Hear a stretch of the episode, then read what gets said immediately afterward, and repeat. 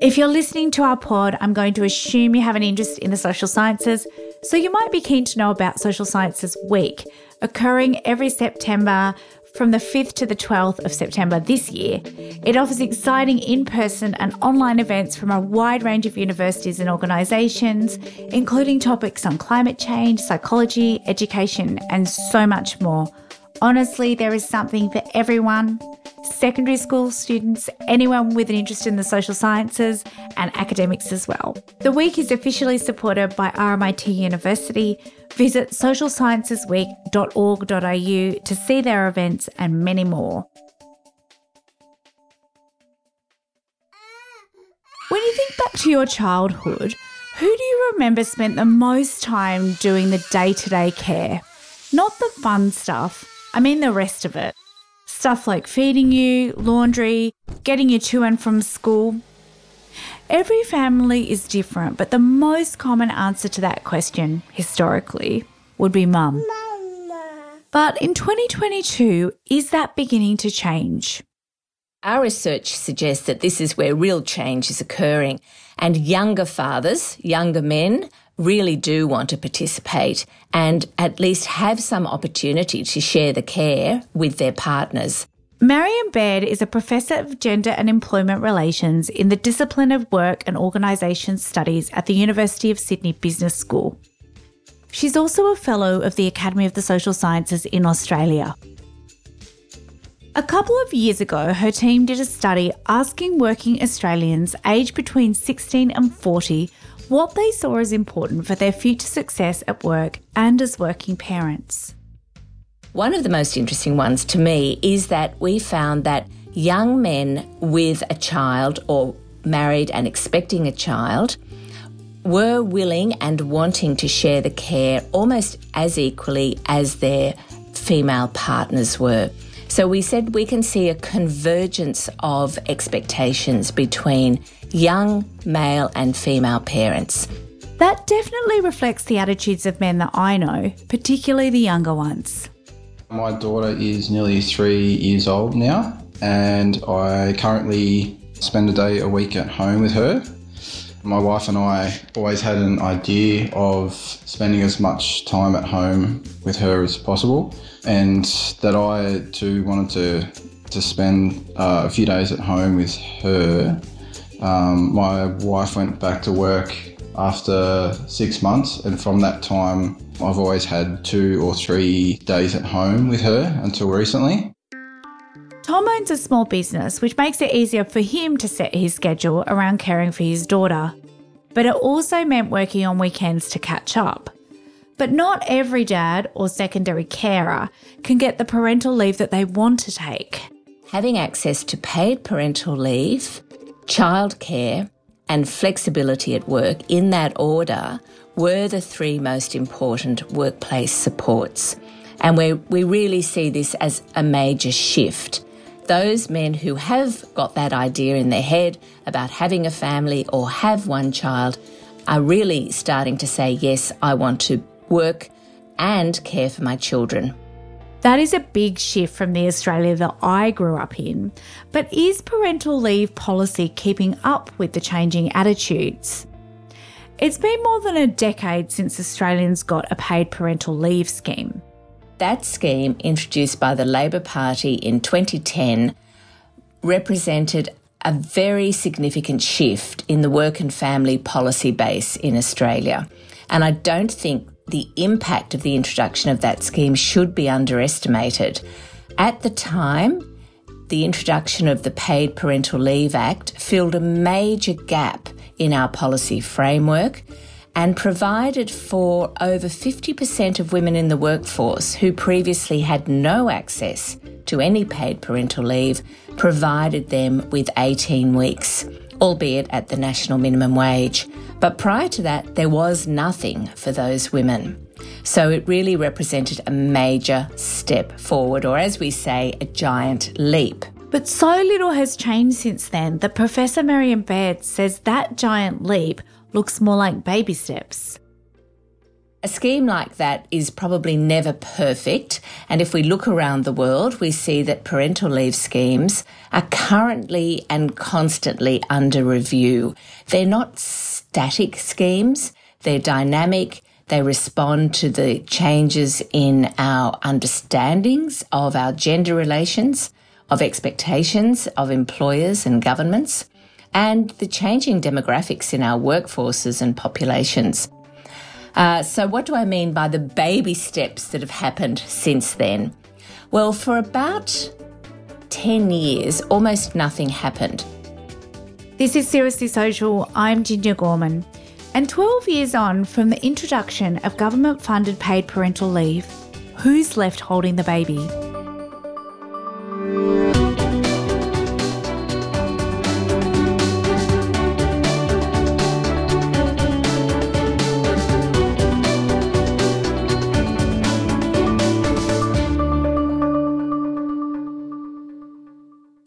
Moment in Australia, a primary caregiver can access 18 weeks or 90 days paid leave within the first 12 months of the birth or adoption of their child. It's means tested, which means you're not eligible if you make more than about $156,000 a year. And you have to meet a work test, which essentially means you have to have worked at least one day a week for 10 of the 13 months leading up to the birth or adoption. A lot of corporate, public service, and NGO employers also offer around three months paid leave, which people can claim on top of the government leave scheme. So, there are a lot of parents in Australia who can stay at home for at least the first six months of their baby's life. Approximately 50% of Australian women now will have access to two forms of paid parental leave. One will be the government scheme and the other their employer's scheme. Then again, there are still a lot of parents in Australia who don't have access to paid time to bond with their child. And a lot of those parents are fathers. There was one quite important change in 2012, which commenced then in 2013, and that was the introduction through the amendment to the scheme of the dad and partner pay provisions. And they provide fathers and same sex partners with two weeks of parental leave pay at the national minimum wage. And that was an important addition, but as we'll come back to, hasn't really achieved what perhaps it set out to do. The dad and partner pay set out to give dads and secondary carers time to bond with their newborn and help the primary carer, who in most cases is the birth mother. That's what Tom, our self employed dad we heard from earlier, did. And after that, he was on his own. Yeah, I had the two weeks paid parental leave at home. Um, once that ended, any extra time I took off work was uh, coming out of wages. So for me, as a uh, self-employed, I if I had enough in the bank, I could cover those wages. But I suppose for an uh, employee's point of view, or you know, if I, if the business had a slow month or a slow two months, then it would have been a lot trickier to cover my wage and I might not have been able to spend that time at home. Tom's observation is that dads aren't encouraged or perhaps even expected to share the load equally. He sees paid parental leave as a way of helping dads become more hands on parents. almost like they start on the bench.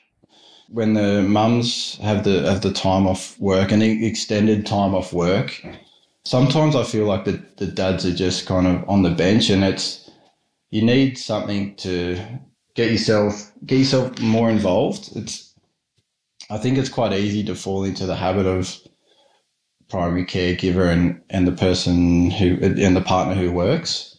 I think that's quite an easy scenario to fall into. The paid parental leave scheme and the dad and partner pay create a clear division of labour. It reinforces the idea that in every two parent family, there is a primary caregiver and a secondary caregiver. First of all, in Australia, we are currently having quite a debate amongst businesses, employers, unions, parents around the language of primary and secondary carer.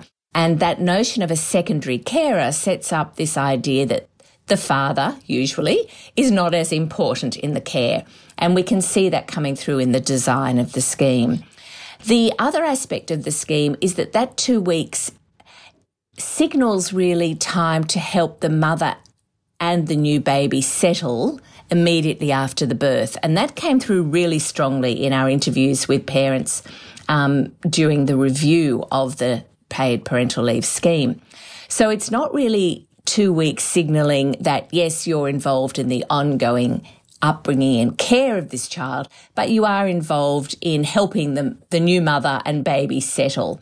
And I think that's really one problem with the current design, if you like.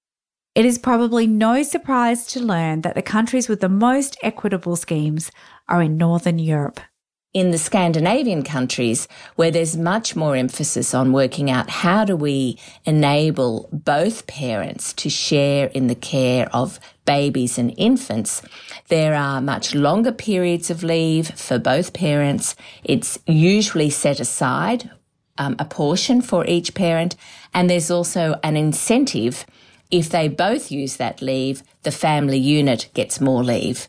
So we're not really there in Australia in terms of the federal scheme at this stage. Because often laws are setting community expectations around a particular issue. And to me, like when I was taking maternity leave around my babies and my then husband was only able to take two weeks, that's the community expectation saying, that's the only role dad needs to have here. Dad can then go back to work and do his inverted commas proper job. The baby's your job.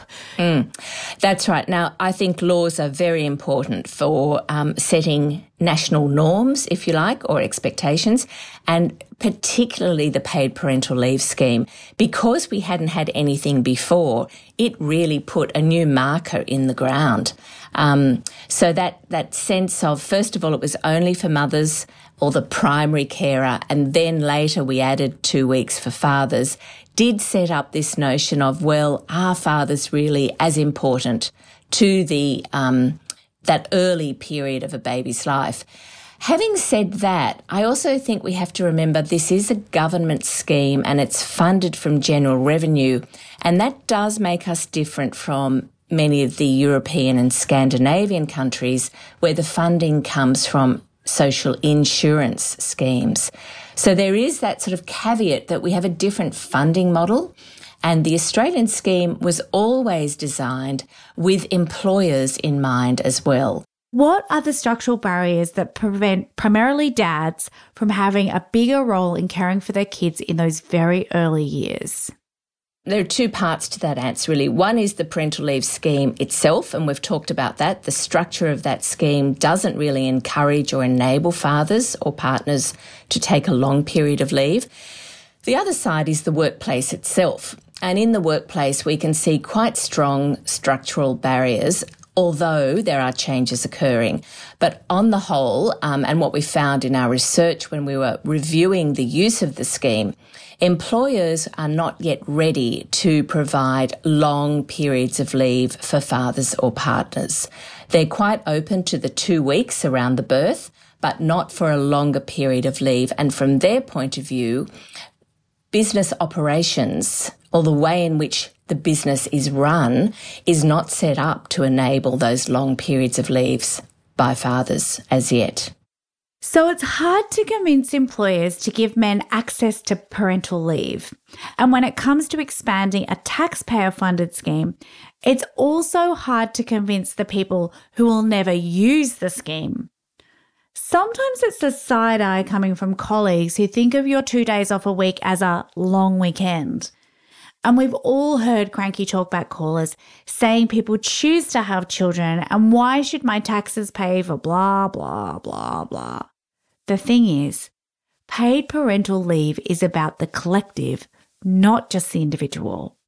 This is quite a critical question that we used to get asked a lot, but seems to have dropped off the agenda lately. Um, the main reason is to say that if, as a, as a society, we want women and men to be able to work and to care, not just because we believe that in terms of equality reasons, but also economic reasons, then we need to provide um, policies that enable that to happen. And parental leave is one of those key policies. Without women's engagement, as parents in the workforce, um, the Australian labour market will be smaller, the country will be poorer. Without parental leave that provides some ability for women and men to form families, the Australian population will not grow. And in fact, we are in a little bit of a period at the moment where, fer- where fertility rates are very low and we are looking at stagnant um, or declining workforce size. So these are critical issues, not just for us as individuals, but they are, it is an issue that we all have to think about if we want our own country to prosper and grow. It strikes me that so far this conversation has been about the impact of paid parental leave on parents. And when you're trying to convince governments, and by extension voters, to supplement the wages of both lower and middle income earners, just because they want to start a family, I can see why not everyone is on board. But what if we look at it as a benefit paid to the child? It is good for parents, um, but it particularly benefits the babies themselves, um, providing them with a, a really solid start. Sam Page is the CEO of Early Childhood Australia. We know that paid parental leave works. So there a lot of public policy is a bit of a guessing game. You know, we can put things out there, but we don't know whether they're going to be taken up. Whereas what we found when we introduced paid parental leave is that it immediately extended the time that parents stayed at home with their babies. This was the desired effect of the policy. The return to work is somewhat delayed during the first few months, but not in the long run. A 2014 review of the paid parental leave by the University of Queensland found that the scheme's main effect is that mothers who otherwise would have returned to work in months 1 to 3 now return in months 4 to 6. So we know when we make paid parental leave available to parents in Australia, they take it, they use it, they'll they'll stay at home and give that time to their children, and, and that's really important to have a public policy that we know works. We also know that that impact was most pronounced amongst families on lower incomes, mothers with lower levels of education, and parents who had been on uh, casual contracts before their baby was born.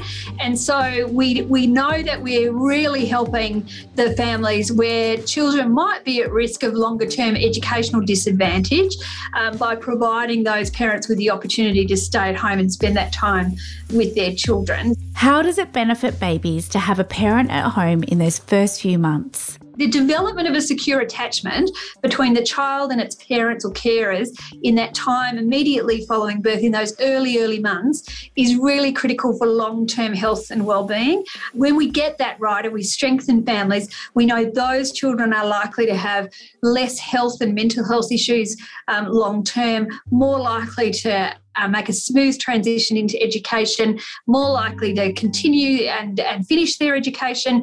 Uh, and that's in everybody's interest, right? So everybody benefits, not just the child themselves, not just the family, but the whole of society. And that pays dividends. According to the Grattan Institute, a 26 week paid parental leave scheme paid at the minimum wage, one that is shared evenly between co parents, could cost the government around $600 million a year. But the increased workforce participation by primary parents would add $900 million a year to GDP.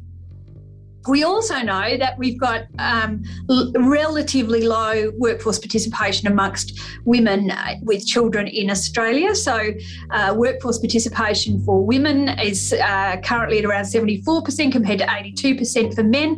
Uh, so, and, and yet we have the most educated uh, population of women than we've ever had. So we have more women graduating university, more women um, working in, you know, um, the workforce before they have children, and yet we're not getting workforce participation uh, matching men after uh, children come along. And that's a problem for all of us. So it means for the women themselves, they're uh, compromised in terms of their lifetime earnings and their superannuation. So women are likely to retire with less superannuation than men, um, likely to be less financially um, independent or, or financially settled by the time they retire.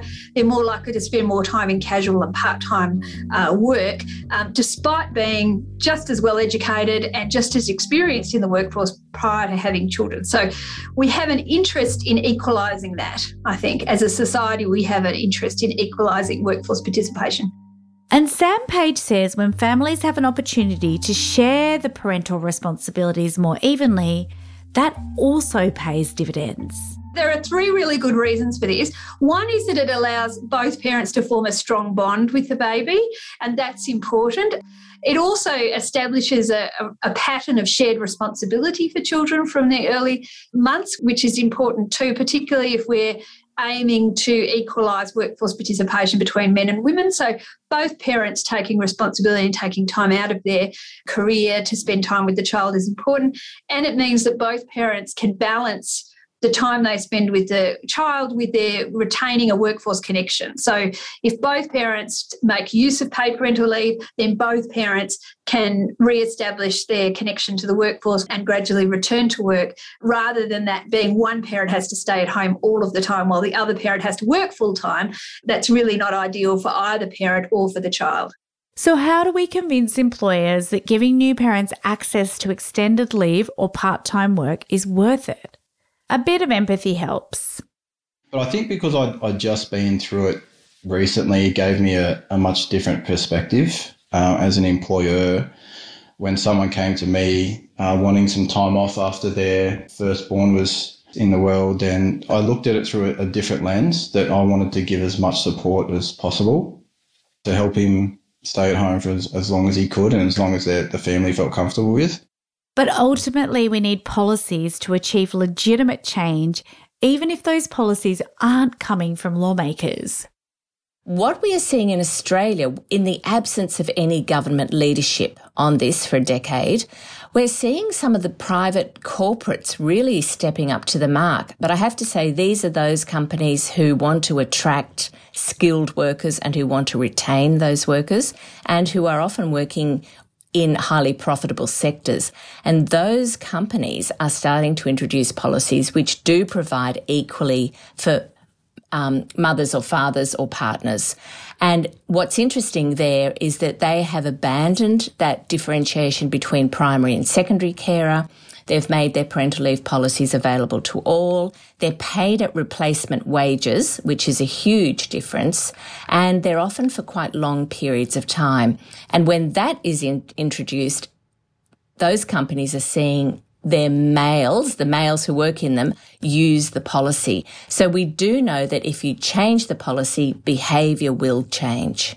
Can you give me an example of a company that's doing, or even companies that are doing that kind of work? Yes. For example, Telstra has been one of the leaders in in in, in making their policy much more generous and opening it up to men and women or same sex partners in the company. And they have seen a huge uplift amongst their, especially their, the fathers within the company in using that scheme. But that is a lot more accessible to a company like Telstra than, say, your local pizza shop.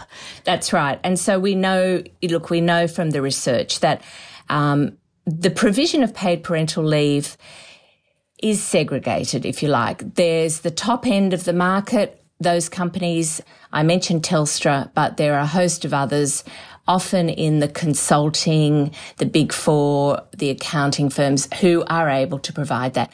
The university sector um, does provide very generous leave, but not all universities provide it for equally for both parents. And we are currently seeing some debates around that at the moment. So it tends to be a sectoral approach where you see this more generous and equal sharing of parental leave provisions. Recently, the country's largest employer, the New South Wales state government, introduced a scheme that looks a lot like it could have come straight from a Scandinavian country like Finland. Yes, so this is one that maybe is a slight surprise for many people.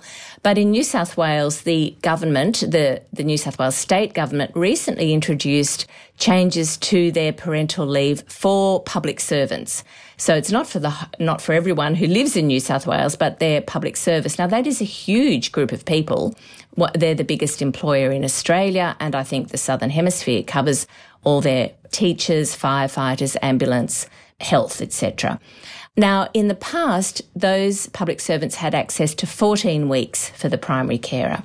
What the government has introduced is 14 weeks for each parent, plus two weeks if both parents share the care. So we're seeing a little more of a touch of that Scandinavian model coming into the New South Wales government model. And I think that will be a space to watch for two reasons. One, we may see other states starting to replicate, follow the lead of the New South Wales government and introduce those provisions for their own public servants. We saw that happen about a decade and a bit ago when they all started to increase the leave they provided, but it also sets a new benchmark for the private sector to now consider this form of model. But there are many firms, small businesses or medium sized businesses, who don't have that extra surplus or that cultural awareness or ability to provide that extra leave. And for that reason, the government scheme is critical. It does provide a baseline. With this groundswell for change that's coming from the corporate sector, from the early childhood sector, and from the secondary carers themselves, where do we see the policy in another 10 years? Look, I think parental leave is one of those policies that I mean, it's why I love researching it because it's, it is always changing. And as I said at the beginning, it's not a static policy. And what we're seeing happening in Australia is really what we see happen around the world. There's constant discussion about these policies. And remember, there are other factors that are starting to play in. Workforce shortages put a lot of pressure on us to want more women in the paid workforce. We also have declining fertility rates. So these two issues plus aging populations, that combination means governments are looking for policies that will stimulate workforce engagement and stimulate population growth. So um, we do need to think about policies that enable that to happen. Thanks for listening to Seriously Social. I'm Ginger Gorman. If you're enjoying the podcast, one of the best ways to support us is to subscribe. And if you listen through Apple Podcasts, drop a review in there for us as well. We love reading them and it helps other people find us. Seriously Social is produced by Kim Lester, engineered by Mark Gargledonk, aka Baldy, and executive produced by Sue White and Bonnie Johnson. It's an initiative of the Academy of the Social Sciences in Australia. Next time, how does climate change impact the finances of everyday Australians? And don't forget about Social Sciences Week from the 5th to the 12th of September, a week long series of events offering insight into the impact of the social sciences on our lives. Visit socialsciencesweek.org.au for more.